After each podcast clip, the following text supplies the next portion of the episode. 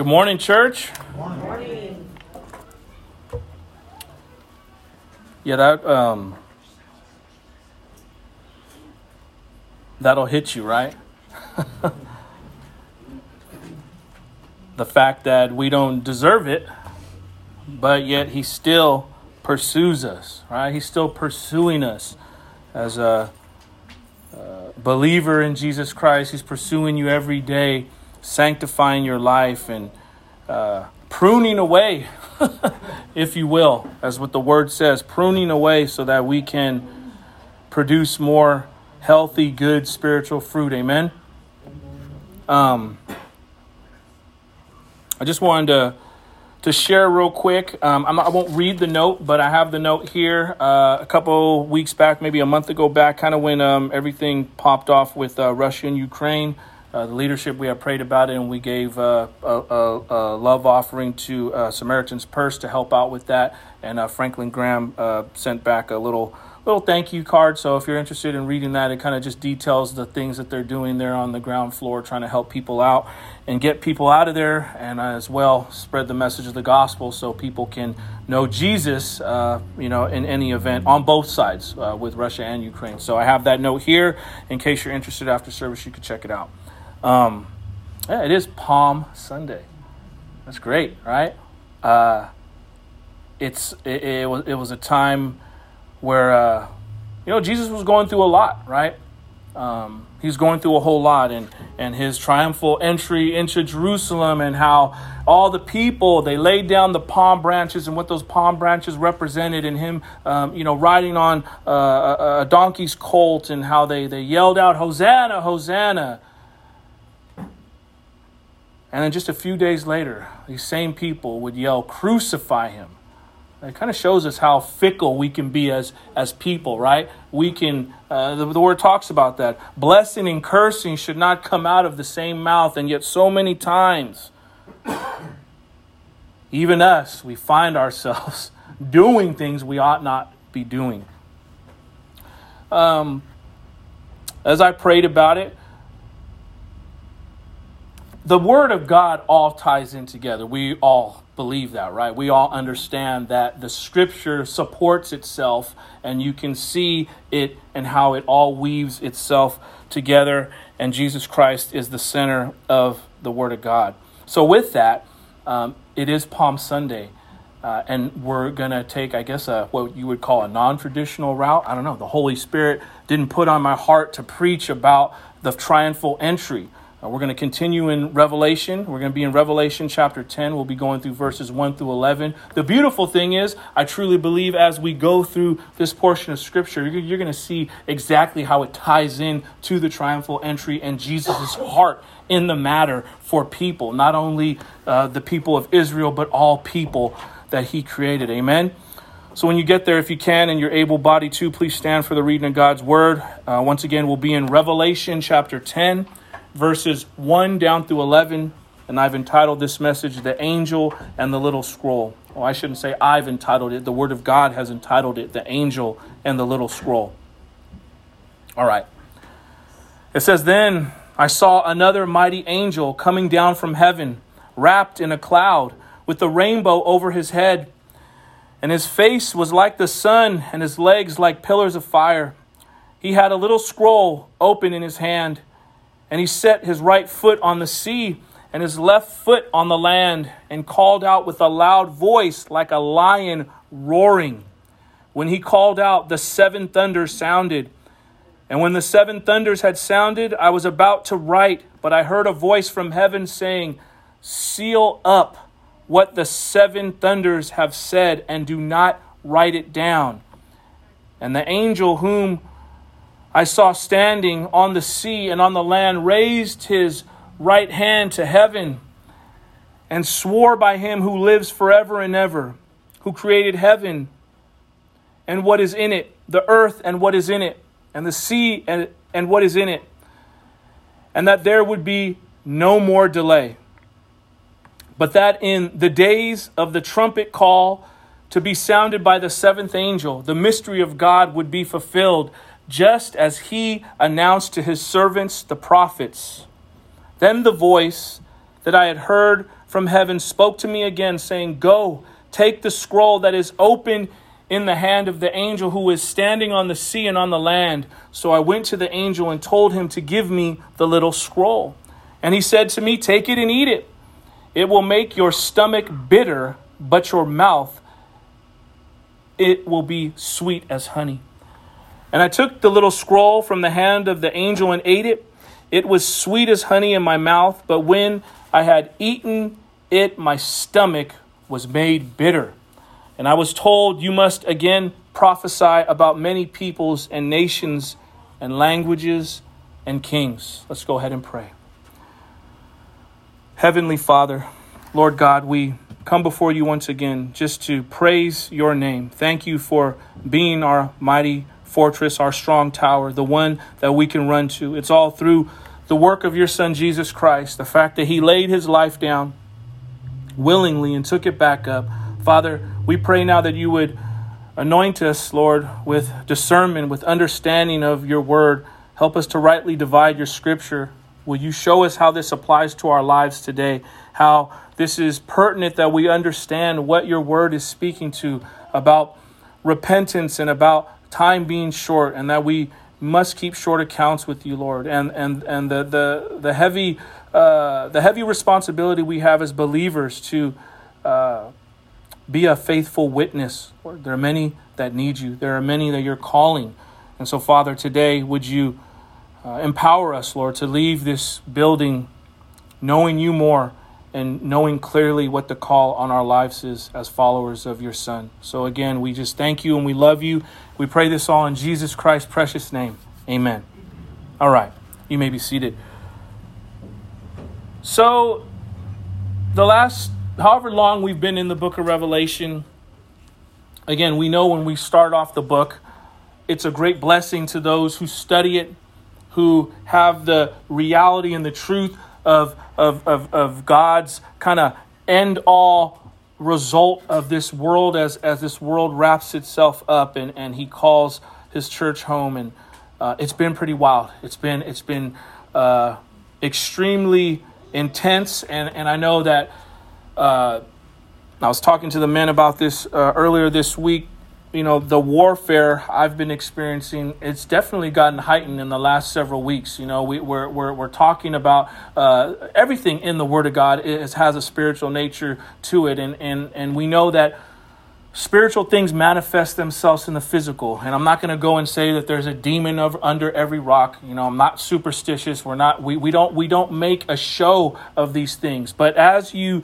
get deeper and deeper into unearthing these truths uh, you know, I've been experiencing that. We've been experiencing that in, in, in my own uh, home. And uh, the beautiful thing is, you know, as believers in Jesus Christ, we have authority and power in the name of Jesus Christ to be freed from any kind of oppression. You actually, I actually have the ability through the power of Jesus Christ to bind unclean spirits. And I'll just mention this. This is a side note because I think a, a large part of Christianity nowadays, we take such a passive role when it comes to dealing with situations. I'll give a, a, quick example. You know, many of you know I work in a special needs uh, private school, and you know we have this one individual, and and it's almost like.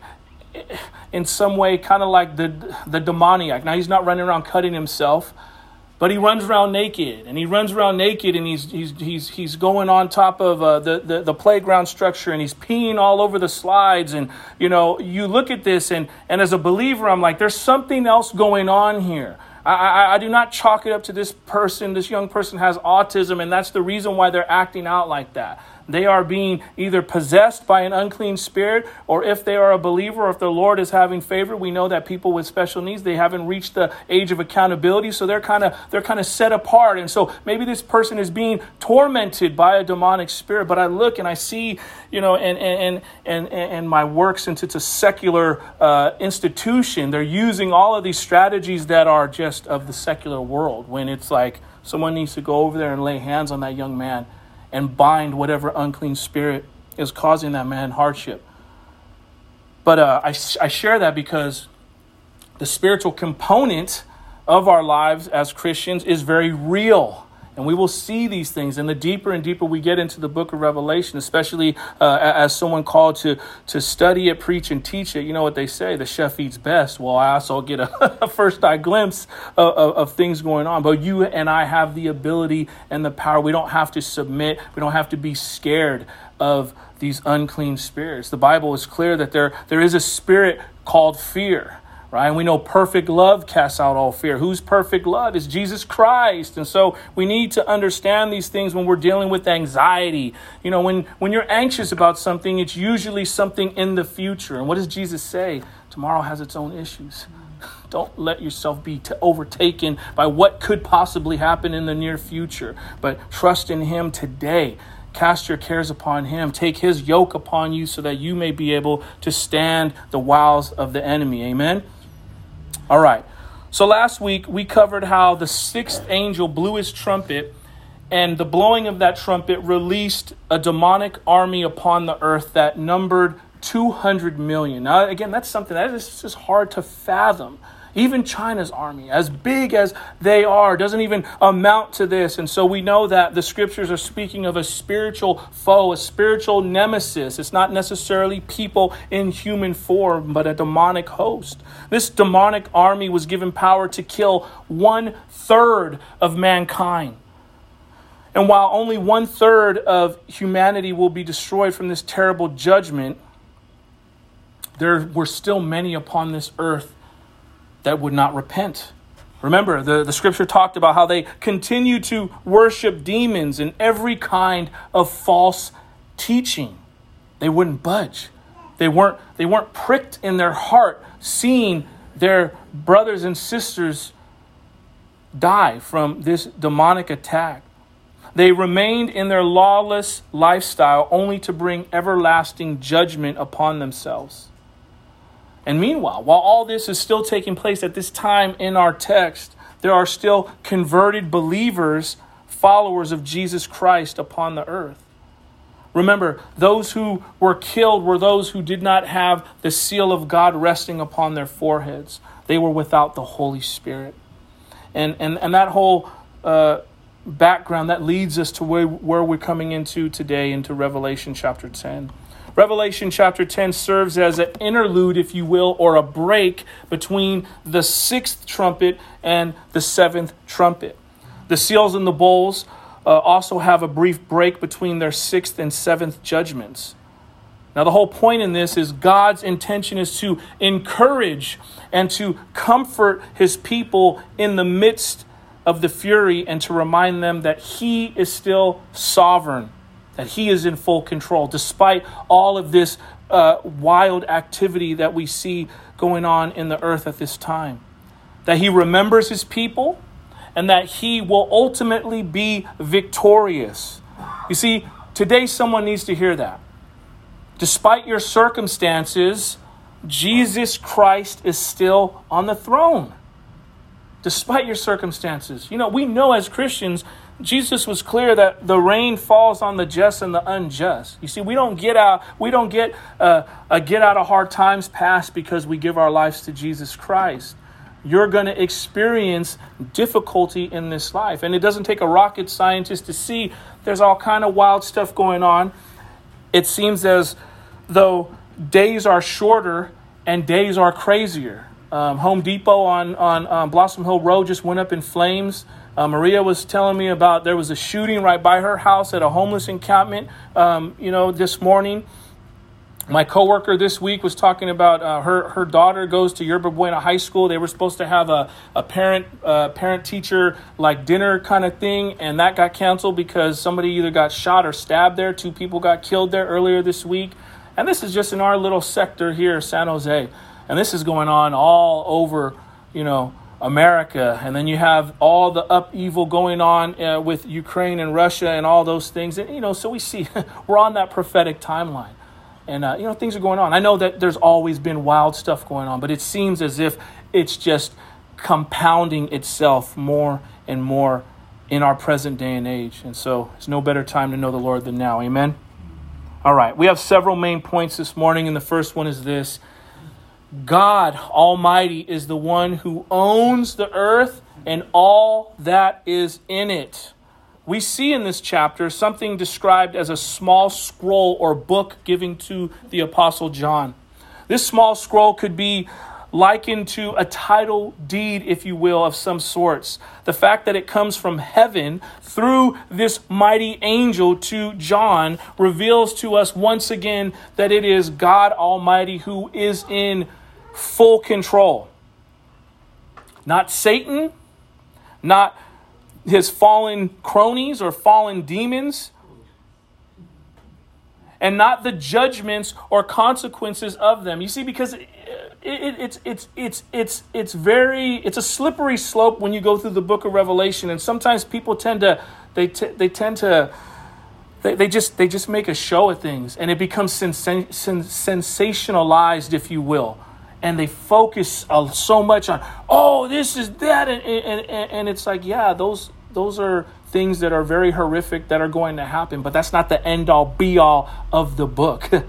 The book is trying to reveal to us the grace and the mercy and the deep long suffering love that Jesus Christ has for his creation. And for those who choose to willingly say I rebel and I will not receive the gift of salvation that you're offering me, then that's why these harsh judgments, which are righteous and just in and of themselves, are administered. But none of those things are the main point. The main point is about Jesus Christ. And in this, we see that God is in full control.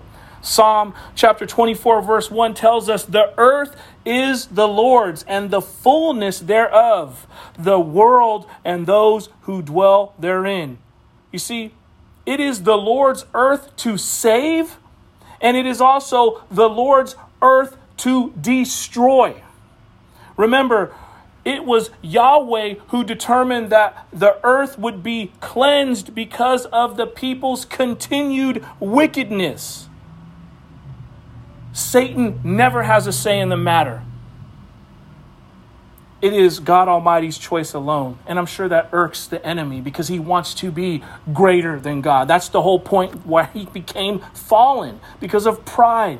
He was not content in his pecking order, in his place in God's plan.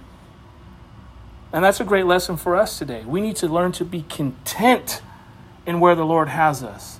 You know, it's not this, well, one day when I get X, Y, and Z, oh, I'll serve the Lord with fervor and, and my whole heart. No. Hey, man, if you're a spit shoe shiner, you better be the best spit shoe shiner you can be and do it unto the Lord. If you're a stay at home mom, you better be the best stay at home mom that you can be and do it unto the Lord, or else you're going to lose your mind. you're going to lose your mind with them kids, you know. Uh, if you're a custodian, you better be the best custodian you could be. If you're a whatever, if you're an engineer, you know, and you're creating all this great stuff with technology, be the best engineer you can to the glory of God. Amen. Amen. But this verse, uh, again, going back to it is the Lord's prerogative what he chooses to do and when he chooses to administer judgment. Genesis chapter 6, verse 13 tells us, And God said to Noah, I have determined to make an end of all flesh, for the earth is filled with violence through them. Behold, I will destroy them with the earth. Man, and this is way, way back then. God's talking about, I'm looking at my creation. I'm looking at the world I created. And what do I see? I just see wickedness. I see the earth is filled with violence. Oh, how that must just break his heart. How it must break his heart nowadays. You fast forward to where we're at now, and it's like, man, you guys haven't learned yet? Still? You do all this, and you still have humanity choking itself out. It's such a sad situation. You see, though Satan and his allies are given permission, that's a key word, permission to attack and torment people in the Great Tribulation, they are never in control. They are simply used to carry out the punishment which is a consequence for the rejection of Jesus Christ as Savior and Lord in people's lives. And that's what we see here uh, once again. All right, the second main point is this only God knows all things, and some things are meant not to be known. This is very important to point out because God had revealed something to the Apostle John, yet John was specifically told not to write down what was revealed to him. You see, for us today, we cannot claim to know all things in regards to the end times and Jesus' return. And, and you know, it's, it's just, it's a trip. People will be like, I'm a modern day prophet. I just read something not too long ago. And for a second, it was tweaking with my mind. And this person said, such and such uh, I don't know what they said, but they said something uh, June June 21st, 2023, the world's ending. I already, that's right then, man, that's from Satan. That's from the pit of hell. Who are you to say that you're you're some new prophet and you're going through the book of Revelation and all of a sudden you know the date and the time? Matthew chapter 24 verse 36 tells us, "But concerning that day and hour no one knows, not even the angels of heaven, nor the Son, capital S, so you know that's talking about Jesus Christ, but the Father only. You see, that's why, saints, we need to understand and know the Word. The Word has to be hidden in us. Because if it's not, we're going to go on the internet and we're going to look up something and then we're going to get moved and our whole lives are going to be shaken. We're going to be rattled. We're going to be all stressed out. You're going to be wondering did i did i miss did i not get raptured? Where my wife i told y'all this story about my wife being downstairs one night and kalos being in the corner of his bed in his room. I said man did you come back lord? Oh but you know we, we got we got to be like the bereans. We got to be well versed in the word. And i always will tell you this whatever comes from this pulpit you better double triple check it if you need to whatever you got to do. Write the the bible references down if you if you know you don't have the word with you for some reason or if our our screen's down but you know you need to seek this stuff out for yourself. Don't take my word for it you know? You need to know it for yourself. I need to know it for myself. And this whole idea of nobody knowing the time or the hour of the day but god the father the first person of the trinity this is for good reason just imagine if we knew, some of us, right? If some of us, if we knew the day, the time, and the hour of the Lord's return, some would just simply wait until the very end to get their act together and do what needs to be done. Ra- you know, right? Rather, we don't know the day or hour to prompt us as believers to live out each day and every day with the great expectation of Jesus Christ's return. Matthew chapter 24, verses 42 down through 44, it's a great explanation about this. And it says, Therefore, stay awake, for you do not know on what day your Lord is coming. But know this if the master of the house had known in what part of the night the thief was coming, he would have stayed awake and would not have let his house be broken into. Therefore, you also must be ready, for the Son of Man is coming at an hour you do not expect. Right? That means, so every breath I take, I need to have the right perspective and be like, man, Lord, this is a blessing. You're letting me live right now. I have breath in my lungs. My mind is cognizant of what's going on. My organs are working. All of the, the faculties I need to function and live in this fleshly suit are, are, are, suiting me well, so I need to take advantage of that. I heard a great message this week, and, and the pastor talked about everybody has the same amount of time. Everyone has the same amount of time. We're, if you woke up this morning, we all have 24 hours to live, to breathe, to do what we got to do. And the Lord would never uh, give you a calling or an anointing upon your life and not give you the time to live out that anointing and that calling. So the question is, what are we doing with our time? Because we are, I am going to be held accountable when we go before the Lord, and He's going to say, What did you do?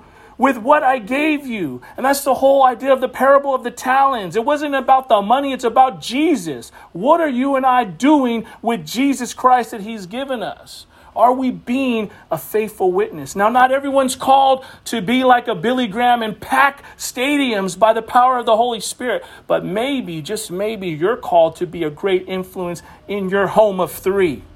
How are you doing with that? Are you opening your mouth? Are you living out your life in such a way that they may see he's changed, she's changed. They've radically been become new people. And if Jesus Christ can do that for them, then maybe he can do it for me. You see, we have to take this seriously because we don't know when he's going to come. An example of this, you know, you guys know I'm a sports guy. Maybe Scott, maybe you heard of it, maybe you didn't. Maybe maybe Lou, maybe you heard of it, maybe you didn't. I wasn't a, I didn't follow this this player a lot. He was a youngster. His name is Dwayne Haskins. He started off with the, which was the Washington Redskins. I guess what are they? The Commanders now. What a horrible name! My goodness. I mean, you know, I, I mean, it's just everybody's everybody's hurt now. You know, it's like I get it, but it's like I mean, are, are they really tripping out the Redskins? And I don't know. I, that's a whole other can of worms. I don't want to get into it, but I mean, I like that name. You know, I thought it was okay, but I mean, I don't know. People are like it's racist. It's, I mean, I don't know. But anyways, in any event, this young man, Dwayne Haskins, he went to he went to school at Ohio State. Uh, he got drafted by the Washington Redskins. He played there for several years. He got in a little bit of trouble, and he got uh, she got shipped away and uh, he was playing for the Pittsburgh Steelers as a backup. Um, but he was a young man. He was killed yesterday.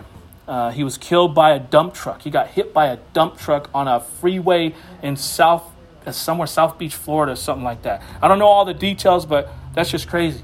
You know, whether or not it was a freak accident, the fact is, it said rest in peace. Some of the stuff I saw on Bleacher Report, it said 1997 to 2022. I graduated high school in 1996. So to me, I'm like, wow, Lord, you know, this man died, young man died at the age of 24. I'm 43 years old with all the checkered past that I have, and the Lord is still allowing me to live. I'm still alive, I'm still breathing, right? And so, again, we have to be mindful, mindful of the time that the Lord has given because it could be our last breath that we're taking. Amen? All right. The third main point is this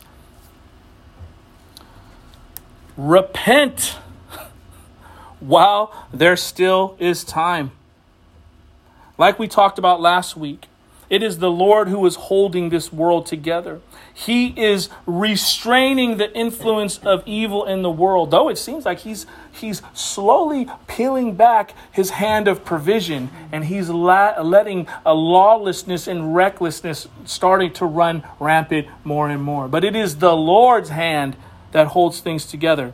Second Thessalonians chapter 2 verses 7 down through 12 tell us, "For the mystery of lawlessness is already at work. Only he who now restrains it will do so until he is out of the way. And then the lawless one will be revealed, whom the Lord Jesus will kill with the breath of his mouth and bring to nothing by the appearance of his coming." The coming of the lawless one is by the activity of Satan with all power and false signs and wonders, and with all wicked deception for those who are perishing, because they refuse to love the truth and so be saved.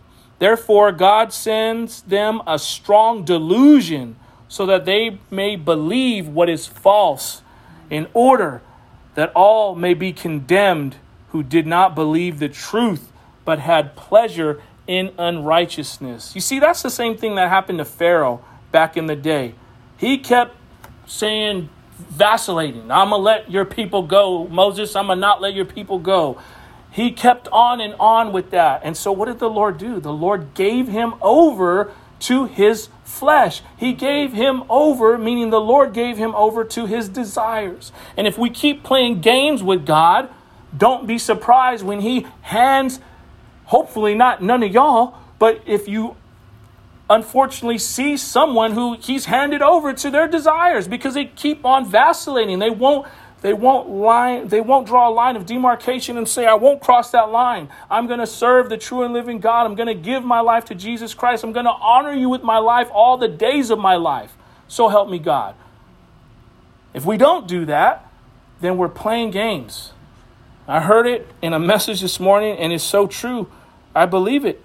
That some of us as Christians, we're not moved by sin anymore. We're not pricked by sin. We don't cry over our sin. We don't cry over the sins of the world. We don't cry over the sin in the church. we just gloss over it and act like it's nothing. You know, that Jesus wept a couple times, it says in the Bible. Once was with uh, the condition of Mary and Martha and the fact that they were mourning over their brother who had died. And the other time was after the Lord was, uh, you know, the triumphal entry. He wept. He wept over the people. Why? Because the people didn't realize who he was. And he was so broken by that. He was so saddened by the fact that they were deceived. They didn't accept him as the Messiah. They didn't repent of their wicked ways.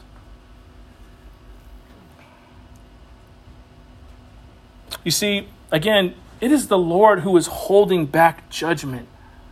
He's holding back the ultimate judgment that will fall upon the earth. Up to this point, we're, we're seeing it broken down in pieces because he's desiring that people would turn back to him. He shows patience for the sake of our salvation. You know that. 2 Peter 3 3, verse 9. God's desires that none perish, but all come to repentance in his Son, Jesus Christ. But at some point during the end times, God will no longer hold back. There will be no more delay, and catastrophes of the Great Tribulation will happen according to their own natural timeline. You see, God's merciful restriction of evil and loving hindrance of judgment will end one day. This is why today, if you and I hear the Lord's heart, uh, if we hear his voice, do not harden our hearts. We need to act we need to act. You just can't just be loosey goosey about it and be like, well, maybe next week. Next week may be too late. Today is the day of salvation. Amen.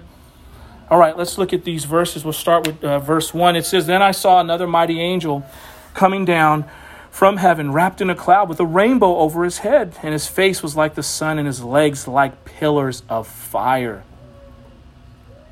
I saw still another angel. Revelation chapter 9 left off with the sounding of the six, six of seven trumpets, which ushers in the end of all things.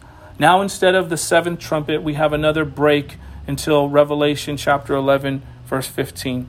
Now, the application is simply this these breaks serve as a, uh, serve as a dramatic purpose, but they also show mercy in allowing more opportunity for repentance. That's the whole point of these breaks. It is as if God brought things to the brink of utter destruction, then pulled back a little to grant mankind more time to repent. Think in terms of your own life. Do you remember a time when you were utterly hopeless, utterly broken? But then Jesus Christ made himself aware to you. He presented you the opportunity for your life to be transformed forever. You see, he didn't just let you die in your sins. And, and, and, and that, that revelation of him uh, showing himself to you through the scripture, through, you know, manifest, manifesting himself through something that someone spoke into your life, that was a break. That was a time for you to look back and say, oh man, I need a change. I need something to help me and someone, and He's the one who did it. Praise God for that. Praise God that He gave you that opportunity, that He gave me that opportunity for my brokenness to be uh, made new, to create me a new creation and make me right with Him. We see this statement, another mighty angel coming down from heaven in the next part of this, this passage. Many have identified this mighty angel, this messenger, as Jesus because of some of the imagery as applies to him. Uh, Revelation chapter 1, verse 15 also describes Jesus with his countenance like the sun shining in its strength. Yet, that's why we have to understand the word in context. Yet, angels are, are, are never clearly identified with Jesus in the book of Revelation nor in the New Testament though he is clearly associated with the angel of the Lord in the Old Testament. It's better off to see this identification with such an angel as Michael because there are many similarities to this mighty angel and to Michael, the archangel, as he is described in Daniel chapter 12, verse 1. I'll read that real quick. And it says, At that time shall arise Michael, the great prince, who was charged who was uh, charge of your people. And there shall be a time of trouble such as never has been since there was a nation till that time. But at that time your people shall be delivered, everyone whose name shall be found written in the book. And also Daniel chapter 12, verses 6 and 7. And it says, And someone said to the man clothed in linen, who was above the waters of the stream. That's a clear indication that that is an angelic being. How long shall it be till the end of these wonders? And I heard the man clothed in linen who was above the waters of the stream. He raised his right and his left hand toward heaven and swore by him who lives forever that it would be for a time, times, and time and a half. And that when the shattering of the power of the holy people comes to an end, all these things will be finished. Now, whoever his exact identi- identity, clearly this angel has come from the very presence of God, and he is great and mighty in authority. Next, we see the statement a rainbow was on his head. Not only is the rainbow a reminder of God's promise to men, mankind, but it is also a natural result when the sun shines through a cloud. The application is this the true light, who is Jesus Christ, always produces beautiful things. Whenever the light of Jesus Christ shines into the darkness of your life, if you allow it to identify areas of compromise and sin, it has the power to radically change you. Notice it's if you allow it. Some people don't allow it, they don't want it. They don't want to be called a sinner. They don't want to be said that they're wrong. They don't want to be told that they need salvation because it makes them feel bad. I mean, we've all been there, you know. But what's the other alternative? Think you're perfect? Think you got it together? Think you don't need help? I mean, clearly, how's that going? Look at the world. All these all these people that are priding themselves on philanthropy what is all that doing? is it really making a dent? Is it really helping the world? I don't think so. We need the power, the supernatural power of the Holy Spirit to come upon people. We need people to be repented and saved. That's what we need. This mighty angel from heaven with a rainbow around its head also symbolizes the full scope of God's power and control. You see, the rainbow is a symbol of God's love and mercy, his promise to mankind that he would never flood the earth again. It was never meant to represent homosexual people. And that's not a shot at that group. That's just simply calling it what it is. The, the, the, the, the, the, rainbow flag is misrepresented, and that's what Satan loves to do. He loves to distort the truth and pervert it. But if we're not aware of what's going on, if we're not aware of what the scripture says, then we'll say, "Oh, it's all good."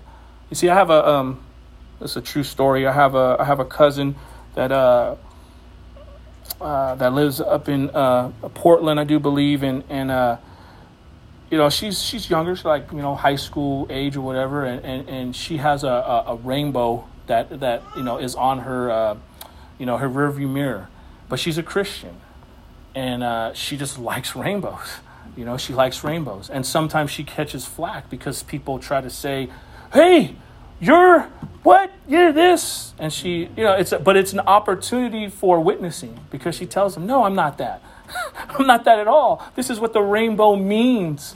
This is what the rainbow means." But you see, it, it, it's what the world thinks and what the Christian thinks are completely different. You know, light and darkness. We have opposing views of the same thing. And it was only the power of the Holy Spirit that can come into a person's heart that is hardened and break it down and regenerate a person so that they may see the truth for what it is. Amen? You see, many that are living on earth at this time in the context of the Great Tribulation, to them things will seem completely out of control. Remember, many will be seeking death, but it will elude them. Remember those demonic scorpions, that uh, scorpion-like beings that came out from the bottomless pit. For five months, they're stinging and tormenting people, and, and, and humans are, are seeking death, but death is eluding them. While others, in, in our context here this morning, they're, they're not necessarily being tormented by demons, they're being killed by a demonic host. But simply, by the presence of this mighty angel from heaven, it proves that the Lord God Almighty is in full control and that He is full of mercy and grace. If He was not, he would have never sent this angel and he would have destroyed this planet in an instant. I like using that analogy of, of like an iPhone. when you flick up a tab, it's just that quick. He could annihilate this place. Forget an atom bomb or whatever nuclear thing they have. I'm talking about the God of all creation. He could just pancake this thing and it'd be all over. But his desire is repent. I love you. I love my creation. I so desire to have relationship to commune with you. Even the wickedest of sinners. We're all wicked.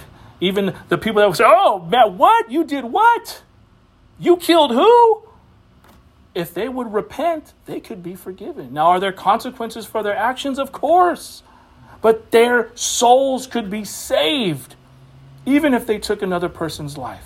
You see, the, the, the, Satan loves to come in and say, You see, you're freaking nasty, you're dirty, you don't deserve nothing, you're scum. And when we're down on our luck, as the world would say, we start believing those lies and we start identifying with that. Remember, it's so important, important, excuse me, what you and I come into agreement with. What are we coming to, into agreement with? Do not come into agreement with the enemy of your soul understand the deception, see the schemes, and bind it. Get away from it. Trust in Jesus. You see, there's no condemnation for those who are in Christ Jesus, but Satan will condemn. You know that condemning spirit. I know that condemning voice because it comes lurking. Everything's all good, and then all of a sudden, don't come into agreement with it. Amen? All right. Verses 2 and 3. And it says he had a little scroll, speaking of the angel, open in his hand, and he set his right foot on the sea and his left foot on the land, and called out with a loud voice like a roaring lion. When he called out, the seven thunders sounded. Okay, so he had this little scroll open in his hand. Is this the same little book or a, a, a, a same scroll uh, no one except Jesus could open in Revelation chapter 5, verses 1 through 7? I don't know. I'm not a Bible scholar. I'm not going to act like I know it is or it's not. Um, if one takes the mighty angel to be Jesus, then this very well could be. But John uses different words to describe the scroll of Revelation chapter 5, verse 1, and the little book or scroll written of here. It is probably best to see them as different, yet probably closely related. Oh, baby. Hope she's okay. The little book is perhaps a short version of the dispensation of all things, the portion that John himself will see and write about. The contents of the little scroll are nowhere revealed in Revelation, but they seem to represent, uh, they seem to be represented in this version in the written authority given to the angel to fulfill his mission. And we see this next statement. It says that this angel sets his right foot on the sea and his left foot on the land. The angel's stance projects his authority over both land and sea. His authority is either direct, if he is the mighty angel, uh, if the mighty angel is Jesus, or indirect, if this indeed is an angelic being as a messenger of God.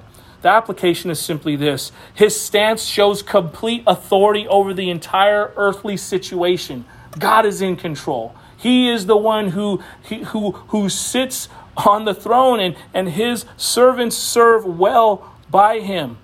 He had his foot on both land and sea to show that he had the command of each and that his power was universal, all things being under his feet. And that's what we have to take heart in. Though circumstances of the, of the world are seemingly out of control, God is still on the throne. He is still the one who holds all things in his hands, and we don't have to be moved by the things of the world going on around us. Amen. When he cried out, speaking of the angel, seven thunders uttered their voices. This relates to the same idea of the thunderous voice of God as described in Psalm 29, seven times repeating the phrase, the voice of the Lord. And I'll go ahead and read it.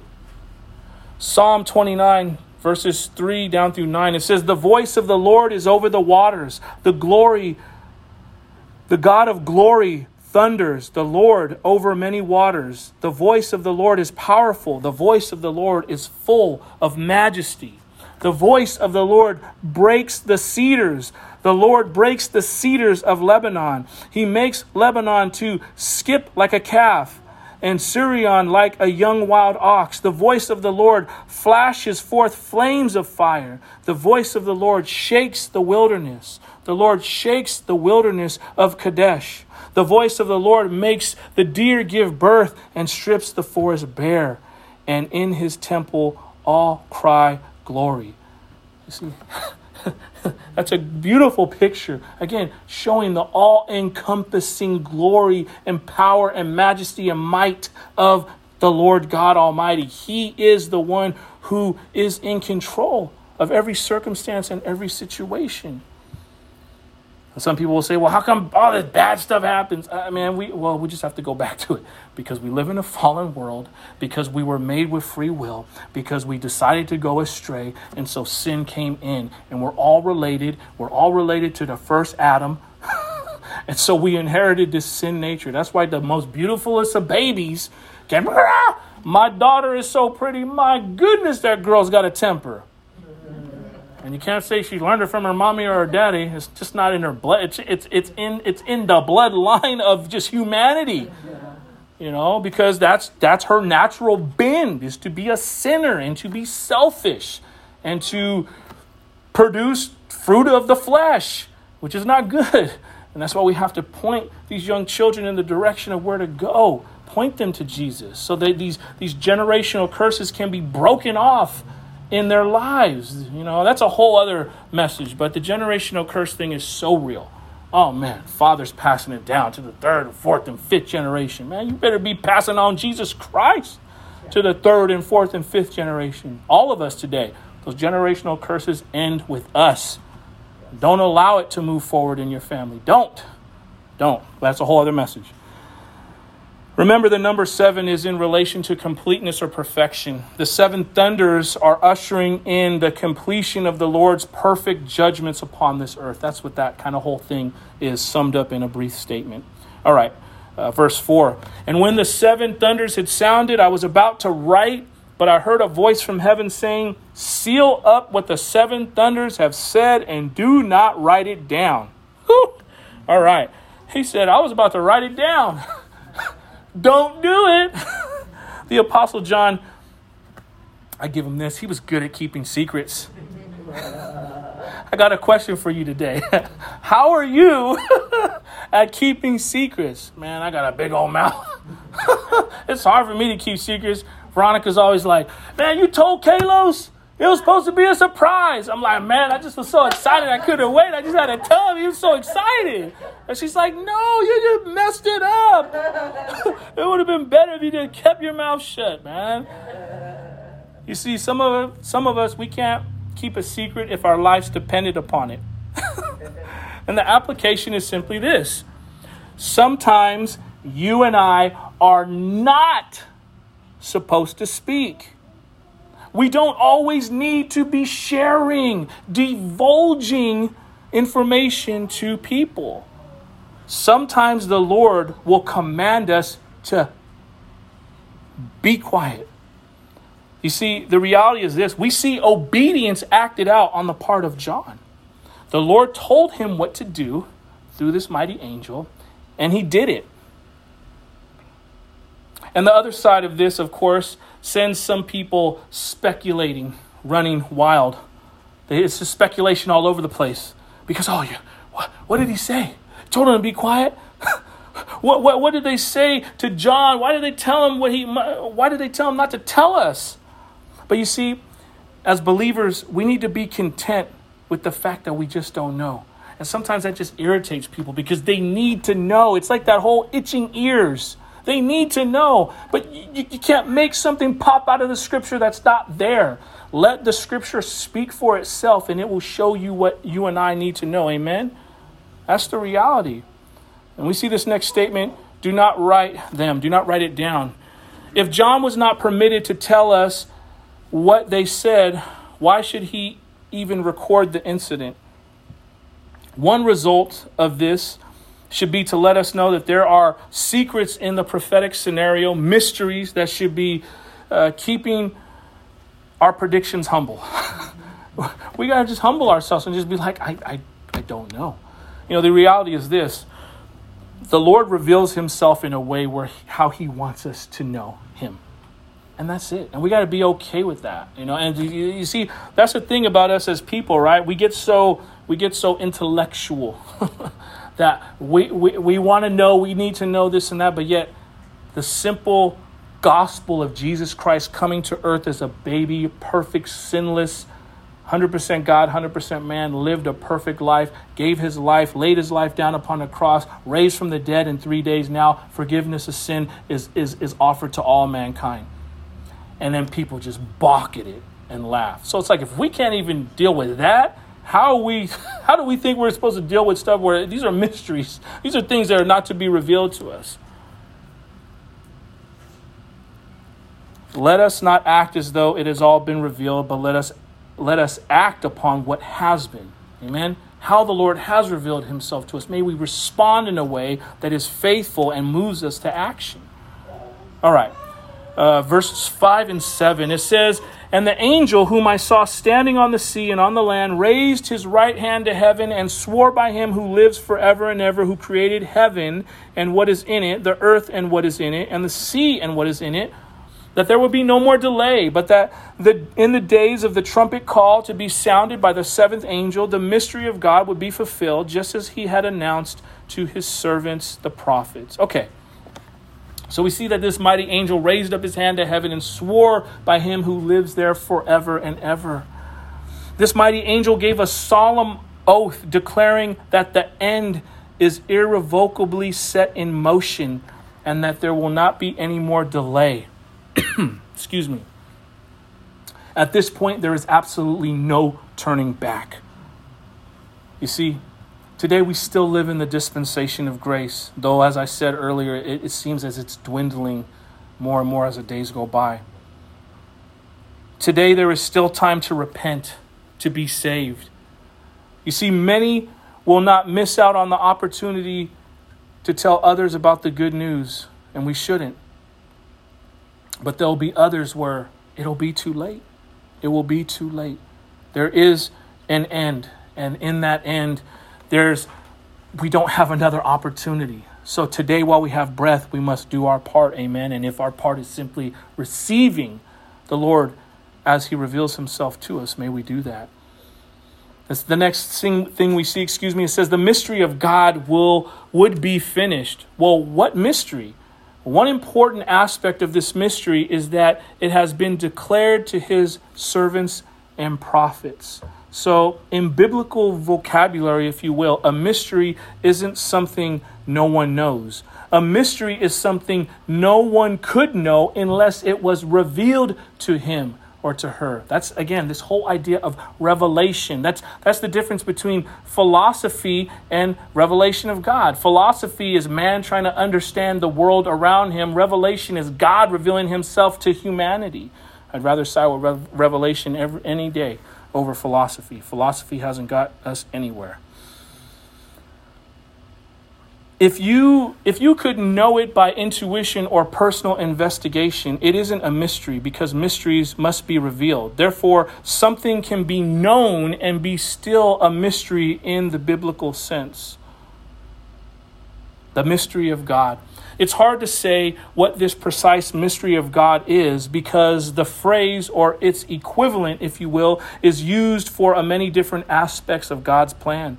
The ultimate conversion of Jewish people is called a mystery. We, we see this in Romans chapter 11, verse 25. It says, Lest you be wise in your own sight, I do not want you to be unaware of this mystery. Brothers, a partial hardening has come upon Israel until the fullness of the Gentiles has come in. Man, praise God for that. Amen, right? Because if they didn't partially have their hearts hardened, what would have happened to us? as Gentiles, unless you're up in here and you got, you know, uh, you're, you're part of the 12 tribes. But I mean, man, that's just wild to think about that. How, how, how on point is God's plan? That He's like, I'm going to allow my people, my chosen people, to have hardened hearts so the rest of this world can be saved. You see, God's purpose for the church is called a mystery. You can read that in, in Ephesians chapter 3, verses 3 down through 11. Uh, the bringing in of the fullness of the Gentiles is called a mystery. We just read that in Romans chapter 11, verse 25. The living presence of Jesus in the believer is called the mystery of God. Colossians chapter 1 verse 27 tells us, "To them God chose to make known how great among the Gentiles are the riches of his glory of this mystery, which is Christ in you, the hope of glory." Whew.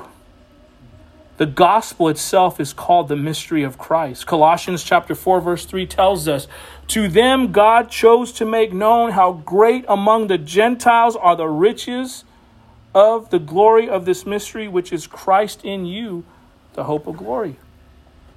The application is this the mystery of God probably refers to the unfolding of his resolution of all things, the finishing of his plans of the ages, this, this righteous judgment that will fall upon the earth. Possibly the mystery also regards the great, the great question, excuse me, why does God allow Satan and man to rebel and go their own way? The idea may be that this question, this unanswered mystery, is coming at the end, under the rule of Jesus Christ at the end of time. God is beginning the end, the resolution of all things, gathering together all things in one in Jesus Christ. That's what Ephesians chapter 1 verse 10 tells us. God freely acknowledges that life today is full of mysteries, but it will not always be so. A day will be coming when all questions of this age will be answered. Right? Isn't that beautiful? That one day you're going to get answers to everything that you're questioning here. You know, the, the Bible talks about every tear that you shed is held in a bottle, and He knows. And so, all the things that you're struggling with, why? Why is this happening? Why am I going through this? Why, why is this pain happening? Why, why, why do I see the brokenness in my family? Why is there brokenness in people? One day, you just have to keep the faith. Amen? You got to trust that the Lord knows best, even though your circumstances are not ideal. None of our circumstances are ideal. And if they are, you're going to go through a storm soon, so don't get too comfortable, you know, because we're only on the mountaintop for a certain amount of time and then we're back in the valley and then we go back up and go back down. That's sanctification, that's your walk with the Lord. All right, eight and nine, we're getting through it, we're almost done. Then the voice that I heard from heaven spoke to me again, saying, Go take the scroll that is open in the hand of the angel who is standing on the sea and on the land. So I went to the angel and told him to give me the scroll. and he said to me, Take and eat it. It will make your stomach bitter, but in your mouth it will be sweet as honey. Take it and eat it.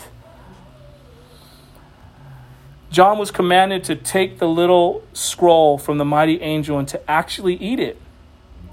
Because John was invited to take this little book or this scroll, some take this to say that God never forces his revelation on anyone, and we always must be willing to take what he has offered. Amen to that. that we have a choice to either accept the truth that we are sinners who miss the bullseye of God's perfect law and that we need a Savior, or we can reject the fact that we are sinners and go our own way. You see, it is a conscious choice that we make to accept Jesus Christ as our Savior and our Lord. The act of eating represents the understanding and the appropriation of prophetic revelation. The message is sweet because at last the kingdom's promise promises are about to be fulfilled. That's what makes it sweet. It is bitter because it can only be accomplished through more judgment and tribulation. Oh man, that's why it's bitter. It's like, man, ain't no amount of Tums and Pepto Bismol going to make your stomach better. The fact is, it's only going to be accomplished through the righteous judgment of God and tribulation. What does the Bible say? You will go to see the to get to the gates of, uh, the gates of heaven. You're going to go through much trial and tribulation, but take heart, He's overcome the world. That's every believer. That's every believer. I know in context we're talking about the great tribulation, but you and I, as believers in Jesus Christ, you're only going to get to heaven through much tribulation. So it's like sometimes we can't even be tripping off why are these crazy things happening in my life. It's like you're a believer, you trust in Jesus Christ. You have a mark on your back now. And Satan and his demons are trying to come after you because they want to destroy your marriage. They want to wreck your family. They want to render you ineffective because we know as believers in Christ, if you have the Holy Spirit inhabiting your physical body, you cannot be possessed by a demonic being, but you can be demonized. And a lot of times we don't realize that. Why is all this happening? Maybe you're being oppressed by some unclean spirit. That's why we have to know you have the authority to bind and cast out these demons. That's actually a sign that follows you as a believer. That's what the scriptures say. That's what the scriptures say. Now, I'm not saying be weird about it, but this stuff is real. There's a spirit called infirmity. Infirmity, that's what that lady was going through. She was sick for all those years. Why? Because Jesus said, Loose this unclean spirit from this woman and make her healthy.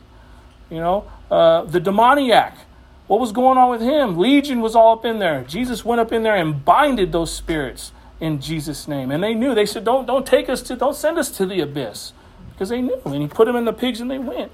But a lot of this stuff, you know, we have to really understand that it's it's it's it's these spiritual principalities that we're wrestling with because these fallen angels came down to earth and they're running around messing with people because they need to inhabit a body to, to feel like, I guess, they're accomplishing their purpose.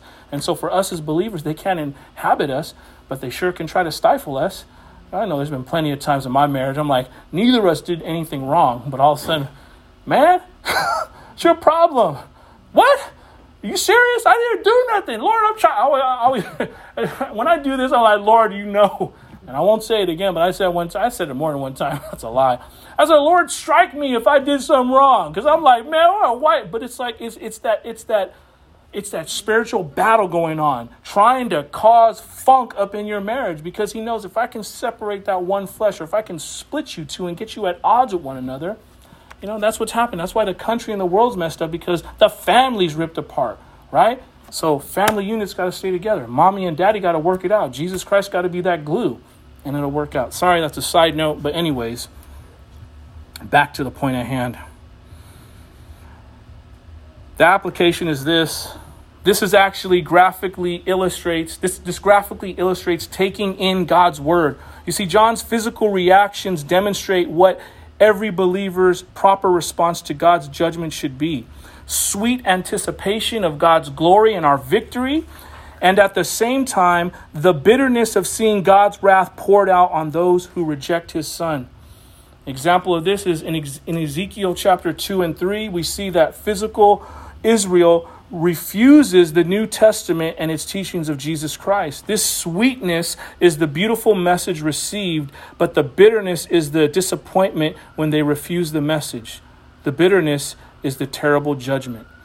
All right, and the last two verses, and we're done. It says, And I took the little scroll from the hand of the angel and ate it. It was sweet as honey in my mouth, but when I had eaten it, my stomach was made bitter. And I was told, You must again prophesy about many peoples and nations and languages and kings. So we see uh, the Apostle John, he, he took, he took uh, this scroll out of the, uh, the angel's hands and, and, and, and he ate it. Again, we see this reference to Ezekiel chapter 3, verses 1 through 3.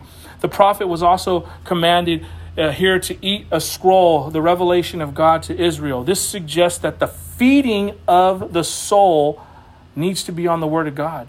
You see, John could only proclaim the Word of God if he had taken it in. And the application for us this morning is this we need to receive the Word of God into the innermost part of our being as a necessary prerequisite to proclaim it with confidence. In other words, without all those big words, You can't give out what you don't take in. We talked about this last week. The Christian life is experiential. You have to experience Christ. That's what communion is all about. That's why when we drink that juice and take that uh, the, the cracker, it's about don't just drink it and eat it. You need to go before the Lord and just be like, man, Lord, this, this is where I'm at. This is what's up. He already knows, right? But He wants us to confess and be right with Him. So then, okay, there can be peace. We can have this communion, and, and that's the little symbolism of it. But but it's experiential. And that's why if we know Him, we know the Word, then we can share Christ because we share Him. We have a relationship. But if it's all just book knowledge, if I'm just in this book and it's just in my head and I'm not experiencing Jesus, because anybody can recite scripture and rem- memorize scripture. When you witness, nobody want to hear that. Nobody want to hear how many scriptures you can rattle off. People want to know, man, dude, like you love me. You actually care about me. I see that your life's been transformed and changed. And that's what moves people because Jesus loves people, right? And we can't say we love God if we don't love people. That's what, that's what I've been praying for the longest time. Lord, help me to love people. Help me not to be introverted. Help me to actually engage with people. Because all this is, I mean, it is what it is, but it's He cares about what we do, not about all this. This is just, you know, if we don't have a heart in it, it's just for show. It's just for show. And He's going to be like, Depart from me, I never knew you. And that's so sad. Any effective communicator of God's word has experienced both the sweetness and the bitterness that is associated with this word. As the worship team comes up, I, or the worship team. What is a team? We have a two. We have a man and woman team, a two people team. As Isaiah and Michelle come up, um, I'll, I'll give my last point here. You see, because the Word of God cuts, it reveals the truth about who we are and it points us to where we need to go. Those who believe the church is raptured after the Great Tribulation argue that the scroll is bitter because the lot of the faithful is bitterness in the last days. I'm glad I don't subscribe to that thought, but that's just there if, if some some people want to take that state. Um, again, this last part, he, he, he's telling that he's telling uh, John that he must prophesy again about many peoples, nations, tongues, and kings. Now, whatever the content of this scroll is, it is connected to John's command to prophesy to all people. This is not a message just focused to the church. John's prophet- prophecy spoke of the fate of the entire world, not just one nation, emperor, or empire. For us today, may we take heed to these warnings and may we rest assured that Jesus Christ is in full control over all the affairs of our lives in this world. Amen? Let's pray. Heavenly Father, Lord, thank you as we come before you on this Palm Sunday. We know that, Lord, you're uh, you're still waiting. You're waiting for for people to repent, Lord. You're waiting for people to take you seriously. That you came to this earth that you gave your life so that we could be ransomed, so that we uh, we would never be able to pay repay the debt that that we have on our heads because of the life of sin that we've been born into. But you've given us an out. So Lord, may we take it seriously. May we spread this message to any and everyone in our sphere of influence. May we never back down. May we never be ashamed of the name of Jesus Christ. And may we truly have a genuine relationship with you. That way we can be filled with your joy and your peace no matter what we encounter in this life. Father, we await your Son's return and we thank you and love you. We pray this all in Jesus Christ's precious name.